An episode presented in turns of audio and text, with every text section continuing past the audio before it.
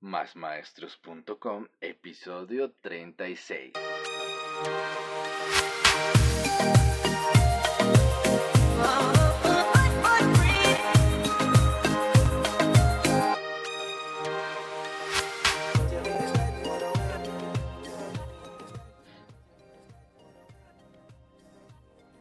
Buenos días, tardes o noches, maestros, maestras y todos aquellos amantes de la educación. Bienvenidos a este podcast donde impulsamos el emprendimiento pedagógico, un espacio para pensar nuestra labor como maestros, en donde hablamos de pedagogía, academia, valores, tecnologías en el aula y todo lo relacionado con el mundo de la enseñanza. Esto es Más Maestros. Y en este momento actualizamos el estatus en pandemia. Para ti maestro si nos escuchas en el futuro, pues aún estamos en pandemia por causa del famoso coronavirus. Pero traemos cosas buenas, los países ya se están vacunando, algunos centros educativos abrieron, las universidades vuelven a funcionar, mm, algunos usan el aforo completo, otros no pueden tener un aforo total no con grupos eh, pequeñitos, eh, perdón, grandes, pero todo va a media marcha, turnando la virtualidad y la presencialidad. Y nosotros, pues, como maestros, asumiendo el reto de volver a las aulas. Y en este episodio, pues, efectivamente, vamos a hablar sobre aquellos maestros, incluyéndome, que vivimos con incertidumbre. ¿Qué vamos a hacer? ¿Qué va a pasar? Qué es lo que nos depara el futuro, cómo vamos a trabajar, cómo vamos a enseñar, qué vamos a enseñar, cómo lo vamos a hacer. Y entonces, si eres un maestro y te preguntas sobre el futuro, este podcast es para ti. Y bueno, bienvenidos a este nuevo episodio retomando nuestro podcast sobre educación. Y esta vez pues quería traerles este tema pues la verdad no sé qué va a pasar en el futuro, como escucharon en el opening de nuestro podcast. Eh, no sabemos si vamos a continuar abriendo de a pocos con grupos pequeños y turnándolos. Algunos se quedan en la casa, otros van a los centros educativos a tomar sus clases. No sabemos si va a haber de nuevo un pico de la pandemia, por lo menos en Latinoamérica o por lo menos en Colombia hasta ahora vamos en el segundo pico, parece que en Europa ya están pasando por un tercer pico de la pandemia, sin embargo se están vacunando, pero bueno, es un caos total este mundo en el que vivimos. Eh, y pues efectivamente nos surge la incertidumbre, no sabemos cuándo vamos a terminar de vacunar a toda la población, etcétera, etcétera, etcétera. Y bien, pues este capítulo vamos a hablar sobre la incertidumbre y un documento muy, muy interesante que encontré donde habla como de cinco aspectos necesarios para reabrir y retomar eh, la presencialidad, el que nuestros estudiantes vuelvan a colegios y universidades. Pero entonces para iniciar pues quería comentarles un poco sobre lo que significa o lo que encontré, ¿no? Porque en realidad no es que yo me ponga a disertar mucho sobre el origen etimológico de las palabras. Y pues esta vez como vamos a hablar de incertidumbre pues les quise traer precisamente el origen de esta palabra. En principio, pues la definición dice que es falta de seguridad, confianza o certeza sobre algo.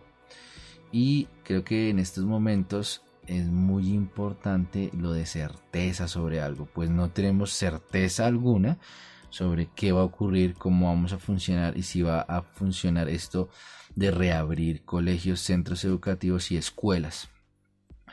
Y me encontré una cosa interesante cuando buscaba la definición porque encontré el origen etimológico y pues dice que la palabra incertidumbre pues al inicio tiene una i, in, in, un prefijo que significa una negación. Y nos ponía, bueno, me, me, colocaban ahí un ejemplo en donde consultaba y decía, por ejemplo, inaudito, inocuidad, indigente. Aparecía una in. Entonces es interesante, no tenía idea que esto significaba una negación, incertidumbre.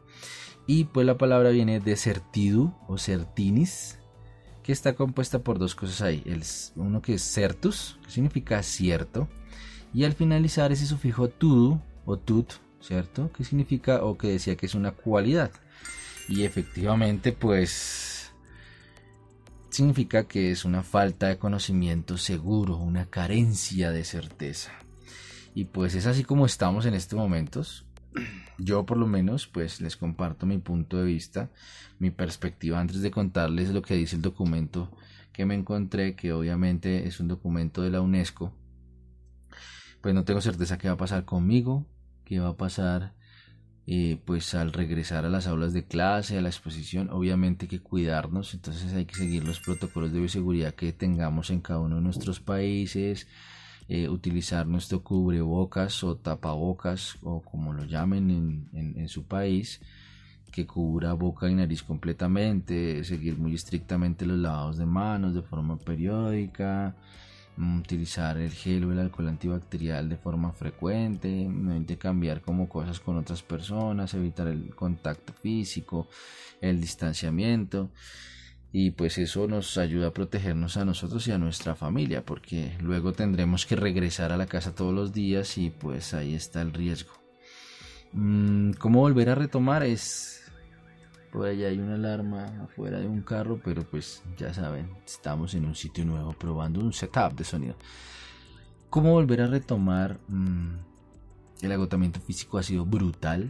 Mm, dos días, dos semanas que, que hemos retomado, bueno, ni siquiera en forma, ha sido semana y media que estoy grabando este capítulo a 17 de febrero del 2021 y pues las dos semanas han sido como si me hubiesen dado y me hubiesen metido entre, entre una caneca y me hubieran agitado, o sea, el agotamiento físico ha sido muy grande. Eh, porque estábamos acostumbrados a la virtualidad y había menos exigencias físicas, el agotamiento en la exposición al sol, salir de nuevo a tomar el sol, aunque no lo crean, suena estúpido o suena un poco tonto, pero estar parado 40 minutos debajo de un sol inclemente, eh, pues ha sido duro. Mm, incertidumbre sobre si nos vamos a contagiar, eh, incertidumbre sobre, no, es posible que una gripita que tuve como al iniciar la cuarentena pudo haber sido, mucha gente piensa eso, que ya le dio, pero no tiene certeza, vive en incertidumbre.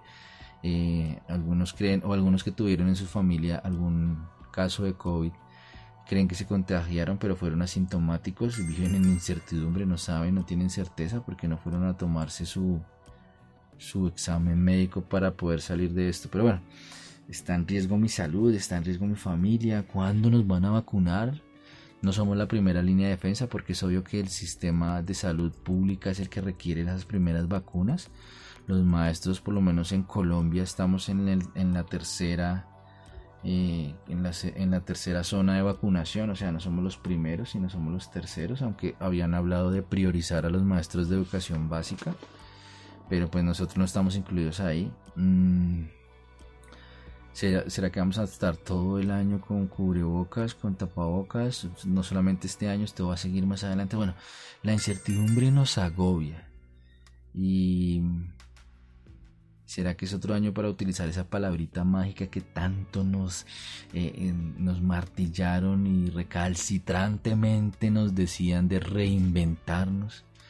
Porque creo que esa palabrita sí pareció martillo. Pero bueno, era la forma de decir, bueno, hagan lo que puedan y hagan lo mejor.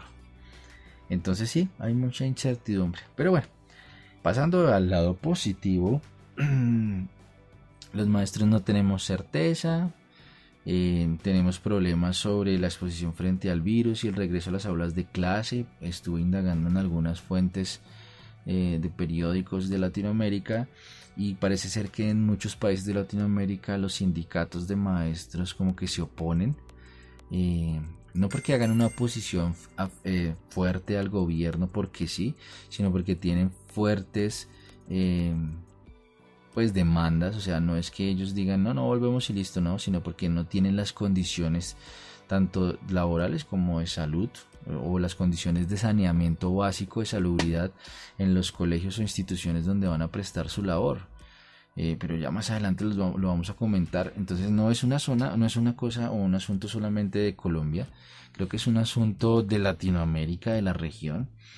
Eh, aparte de eso, pues la brecha tecnológica es muy grande y pues bueno, o sea, ¿para qué seguimos acá dándonos látigos si en realidad el asunto está como difícil. Entonces, hay cinco aspectos fundamentales que yo encontré. Les voy a dejar el link en la descripción de este episodio de un documento que ha sido promulgado o pues lo sacó eh, la, Organización de las Naciones Unidas con su oficina de la UNESCO, que es la, encargada de la educación, y el Banco Interamericano de Desarrollo.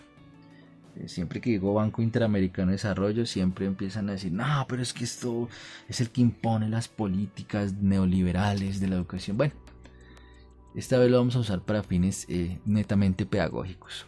Les dejo el link por si lo quieren revisar, es un informe eh, bastante largo. Y es, es, publicado en el 2020. Y voy a leerles un, un parrafito para que se den cuenta que este asunto Está, mal pensada la educación en Latinoamérica por muchos factores. Miren lo que dice en este informe. Antes de la pandemia, los sistemas educativos de la región ya enfrentaban desafíos importantes como brechas de acceso, bajos aprendizajes y desigualdades estructurales. En el 2018, 10.5 millones de niños, niñas y adolescentes en América Latina y el Caribe no asistían a la escuela de los cuales 16% estaba fuera de primaria, 22% fuera de secundaria baja y 62% fuera de secundaria alta. Además, gran parte de los alumnos de América Latina y el Caribe no alcanzan las competencias básicas de aprendizaje.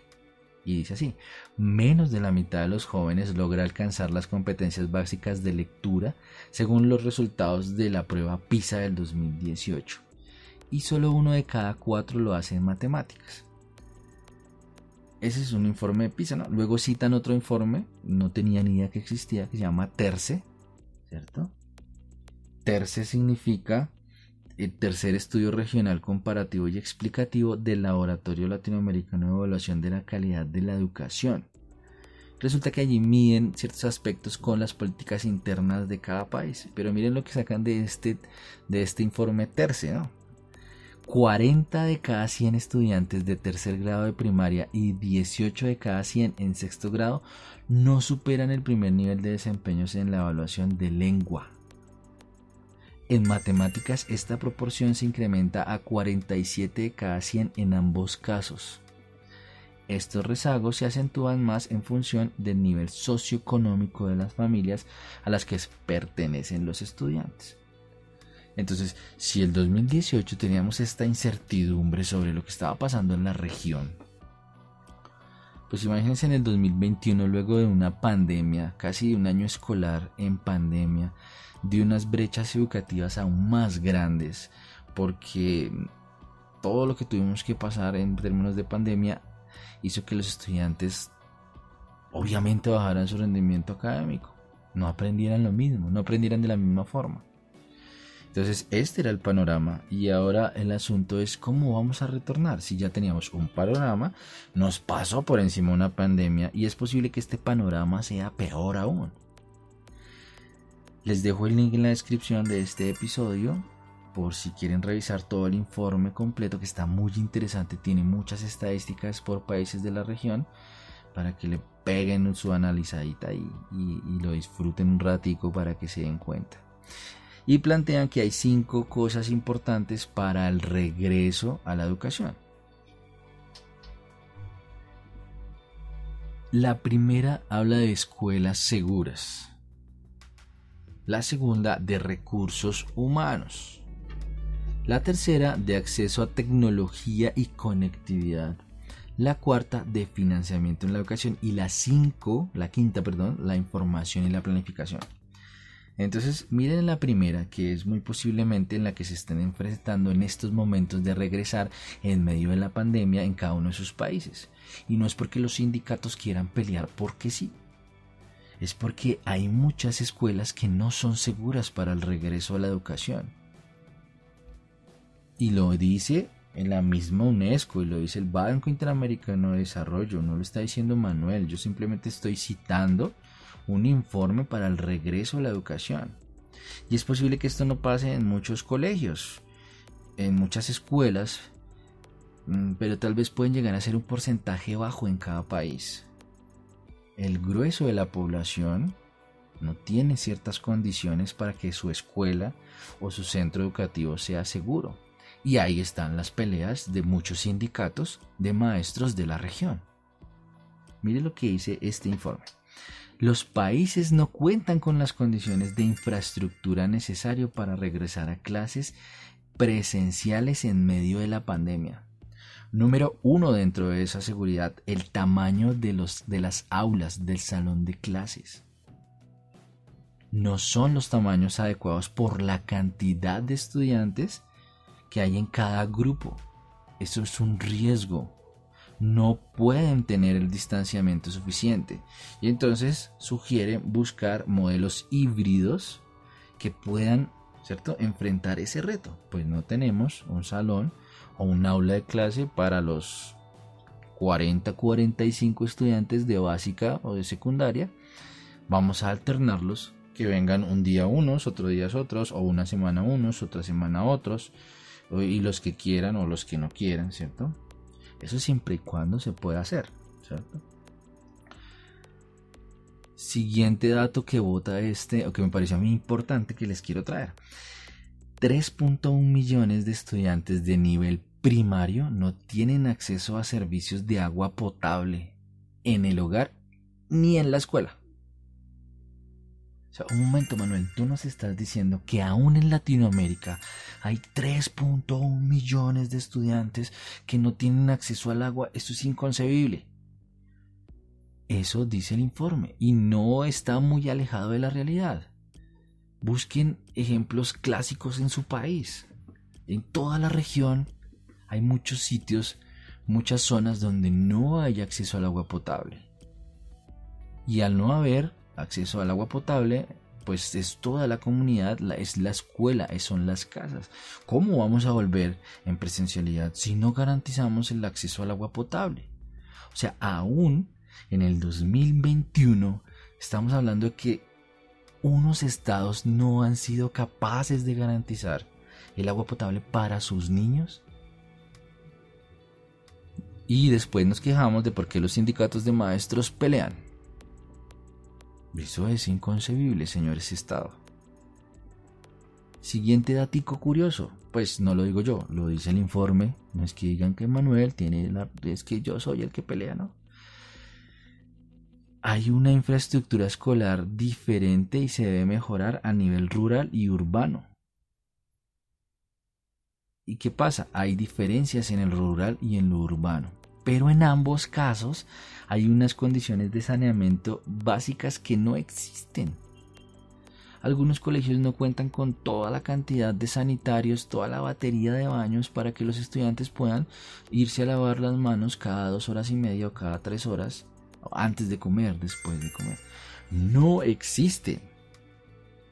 Yo que estudié en una escuela pública y terminé mi básica secundaria o mi bachillerato, como lo llamen, en un colegio público, hey, los baños no alcanzaban para todo el mundo.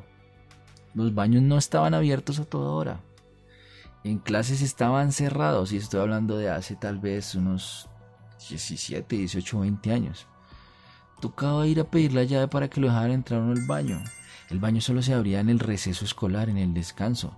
Y no cabía, no podías ir en cualquier momento, te tocaba esperar el turno de tu nivel porque no cabían todos. No había agua a toda hora, ¿no? Entonces, si eso fue hace 17 años y el asunto no ha cambiado, ¿cómo vamos a regresar a la educación presencial si no tenemos las condiciones de saneamiento básico? ¿Cómo es posible que en los baños, en algunos baños o en algunos sanitarios, los niños no puedan encontrar los elementos básicos como un jabón o como una toalla de papel para secarse o como un papel higiénico? Algunos colegios no cuentan con eso. Estoy hablando de toda la región, porque de pronto alguien está diciendo, no, pero en mi colegio sí, yo ya empecé la presencialidad yo ya estoy en alternancia, yo ya volvieron los niños, sí, pero no son todos los colegios.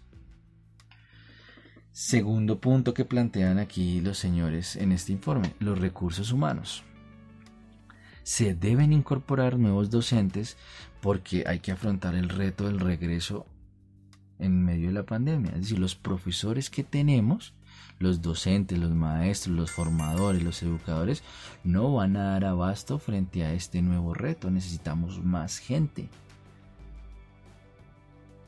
Vamos a tener que vivir los grupos, vamos a tener que hacer malabares, vamos a tener, mejor dicho, que convertir nuestro, nuestra alma y nuestro cuerpo en docentes separados para poder responder al reto de este asunto de educación presencial en medio de una pandemia. Falta personal docente, falta personal de apoyo. Y eso incluye personal especializado, administrativo y de mantenimiento. Es decir, va a haber personas que dediquen su tiempo a estar constantemente desinfectando las zonas comunes. Y no podemos seguir con las mismas tres personas para un colegio de mil personas, ¿no? O bueno, con las 17, con los que sea. Tenemos que aumentar el recurso humano, necesitamos más personal. Y un datico ahí es que sugieren, ¿no? Sugieren en este informe que cada estado, y eso sí me da risa, debería mejorar en las políticas en cuanto a las condiciones laborales, la formación docente, la asignación, la disponibilidad. Pues miren que son dos cosas supremamente importantes, el recurso humano y el saneamiento básico. Por allá va alguien en patineta por fuera. No sé si se alcanza a escuchar, por allá afuera va alguien en patineta. El tercer punto, el, acceso a las tecnologías y a la información y la comunicación, las TICs y la conectividad. Y aquí sí, usted no más allá, querido maestro, o, o, tú, querida maestra, o querido maestro que me estás escuchando, estás dedicando tu tiempo a escuchar a un pendejo hablando de educación, solamente es que voltees a mirar a tu alrededor para darte cuenta en tu país que obviamente este recurso de la conectividad y las ha sido el más utilizado durante la pandemia. Pero miren este ático. ¿sí? El acceso a la conectividad sigue siendo muy bajo. El 46% de los niños entre 5 y 12 años viven en hogares que no tienen conexión a Internet. ¿Cómo demonios hicieron durante todo el año en pandemia? si ese 46% de niños no tiene una conectividad. Entonces encontramos los profesores que se convierten en superhéroes porque van de vereda en vereda, van de casa en casa, van de hogar en hogar buscando a los niños para poder entregar las actividades, recogiendo las actividades, intentando conectarse en los momentos que puedan tener conectividad con los celulares a través de sus padres de familia, ¿cierto? Respondiendo mensajes de WhatsApp a toda hora, de Telegram, haciendo malabares porque los niños no tienen acceso a ese recurso de conectividad hay que garantizarlo porque ¿cómo vamos a seguir o cómo vamos a volver si no tenemos este recurso? Miren el siguiente dato. 38% y 25% de las escuelas de nivel primario y secundario no tienen ningún equipamiento informático. Es decir, no tienen computadores personales, no tienen PCs de escritorio, no tienen, o no tienen nada 2021 y 38% en primaria y 25% de escuelas de secundaria no tienen ningún equipamiento informático. Triste. Siguiente dato. Debe haber un especial énfasis en las zonas rurales donde el abandono por parte del Estado y de la educación pública siempre suele o ha sido muy grande. No hay conectividad en las zonas rurales, no hay equipamiento no hay acceso, adiós señor de la moto, no hay acceso a la conectividad en estas zonas. Y entonces tenemos una balanza que se inclina mucho a un sector y olvida el resto de las poblaciones vulnerables. Y entonces, en las noticias, porque lo cuento por mi experiencia en mi país, salen a hablar los ministros de educación, los secretarios de educación, a decir, miren, ya volvimos, regresamos, y muestran solamente los colegios, ¿cierto? De la zona urbana, los mejor dotados, los que ya tienen todas las condiciones. Ey, ¿y por qué no muestran el colegio rural que no tiene nada? ¿Por qué no muestran el colegio urbano que aún no tiene nada? Ah, pero la culpa es del sindicato de maestros. No, señores. Perdón por la emoción. Pero es que miren la cantidad de noticias que encuentra uno de sindicatos de maestros protestando en Latinoamérica por esto. Cuarto puntico financiamiento de la educación, desigualdad para el regreso presencial, se debe mejorar en cuanto a la equidad educativa, a la inversión social, a la inversión en educación, en garantizar los recursos mínimos para que los niños puedan asistir, en garantizar esos derechos básicos, ¿cierto? Que no solamente son la educación, sino que la familia, los derechos básicos para que sobrevivan literalmente en medio de esta pandemia, porque no ha sido fácil para muchas familias y hay que apuntar, coger un binóculo y observar a esas poblaciones que son vulnerables. Vamos a invertir dinero, busquemos las poblaciones que son vulnerables. Vamos a invertir recursos como países, como estados, miremos a las poblaciones vulnerables. Porque vamos a invertir en comprar 100 mil tablets, ¿cierto? Y se las vamos a dar a los colegios que ya tienen equipamiento tecnológico, si hay colegios que aún no tienen un computador. Ese es un error de la región. Y el quinto punto habla de información y planificación. Técnicamente lo que dice es que hay un desorden completo. Falta más planificación. Debe mejorarse la administración educativa. Porque miren este dato, 42% de los países de América Latina y el Caribe todavía siguen usando algún tipo de formato físico. O sea, todavía tienen que llenar formatos en físico a mano con esfero para poder recolectar información vital que permita tomar decisiones para mejorar la educación. Pues ya hay que migrar todo a lo digital. ¿sí? ¿Por qué? Porque agiliza la información, generamos mayor tráfico de datos, es más fácil analizar la información y se pueden tomar mejores decisiones. Pero aún 42% de países de la región siguen recolectando información en papel y lápiz o en esfero, como lo quieran poner, o en bolígrafo, porque ya me di cuenta que en, esfero solamente decimos en Bogotá, bolígrafo en otras partes del mundo. Un aspecto importante que resaltan allí en este informe es que se debe apuntar a la inclusión, la equidad y la no discriminación. Eso me pareció importante. Y se debe hacer una inversión oportuna y eficiente para ayudar a reducir los impactos actuales y futuros que pueda traer esta pandemia en la educación. O sea, alguien en algún momento debe empezar a medir este impacto en la educación, ¿cierto? Creo que los, los mismos estados lo van a hacer. ¿Qué va a ocurrir a futuro con esta pandemia y qué impacto va a tener en la educación? En nuestros jóvenes cuando terminen su educación secundaria o en los niños que ingresen a las zonas universitarias y terminen sus carreras profesionales qué va a pasar allí. Entonces esto es para cuestionarse nosotros cómo afrontamos el regreso a la educación. Esto es un panorama como medio caótico, medio apocalíptico, pero son cinco cosas esenciales de las que nos proponen este documento que deberíamos pensarnos, no solamente en nuestro país, sino también en nuestra labor docente. Es decir, estas cinco cosas las podemos aterrizar para cada uno de nosotros. ¿Cómo podemos por ejemplo, desde nuestra labor docente, revisar que nuestra escuela sea más segura. ¿Qué cosas podemos aportar para que nuestra escuela sea más segura? Y no, no estoy refiriéndome a aportar dinero ni a aportar cosas materiales, no. Simplemente a hacer acciones que nos lleven a que nuestra escuela sea más segura. Como la observación, el monitoreo, la colaboración, seguir estrictamente los protocolos de bioseguridad nosotros lo podemos hacer de nuestra labor docente. ¿Cómo nos podemos capacitar? ¿Cómo podemos incrementar nuestro propio recurso humano capacitándonos en alguna cosa que creamos o que necesitemos para el regreso a las clases, ¿no? No solamente las herramientas virtuales, sino también eh, otros recursos. Muchos niños van a llegar agobiados, muchos niños van a necesitar que los acompañemos en sus dolores, en sus tristezas pues ahí nosotros también podemos poner nuestro granito de arena. No solamente es echarle la culpa a los gobiernos, sino que nosotros también pongamos a hacer algo para mejorar esa calidad educativa hacia los niños.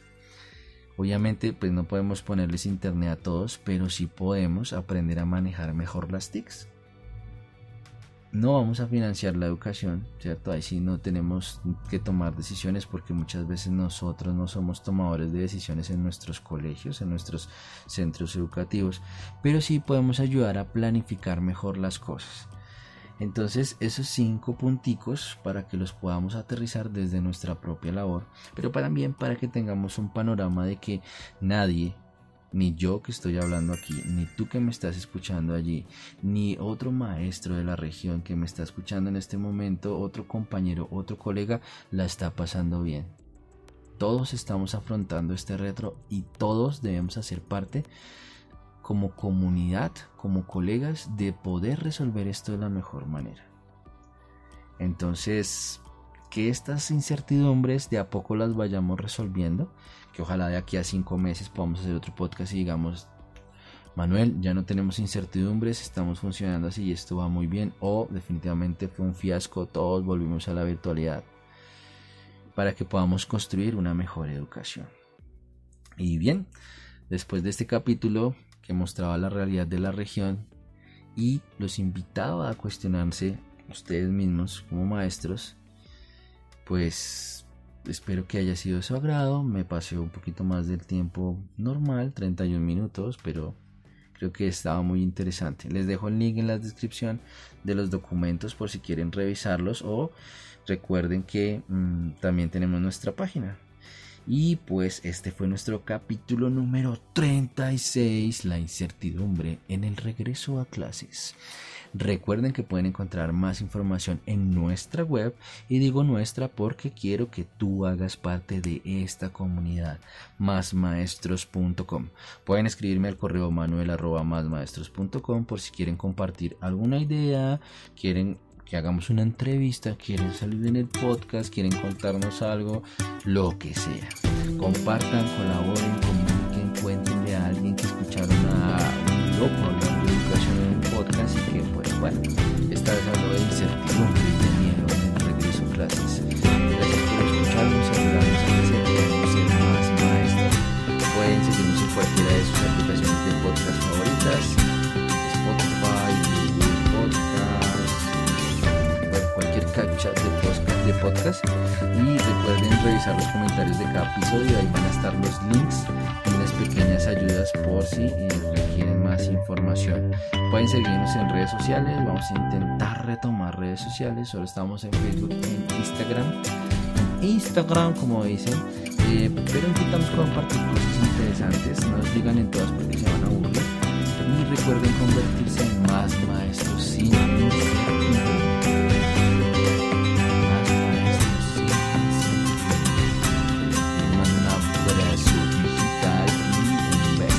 关了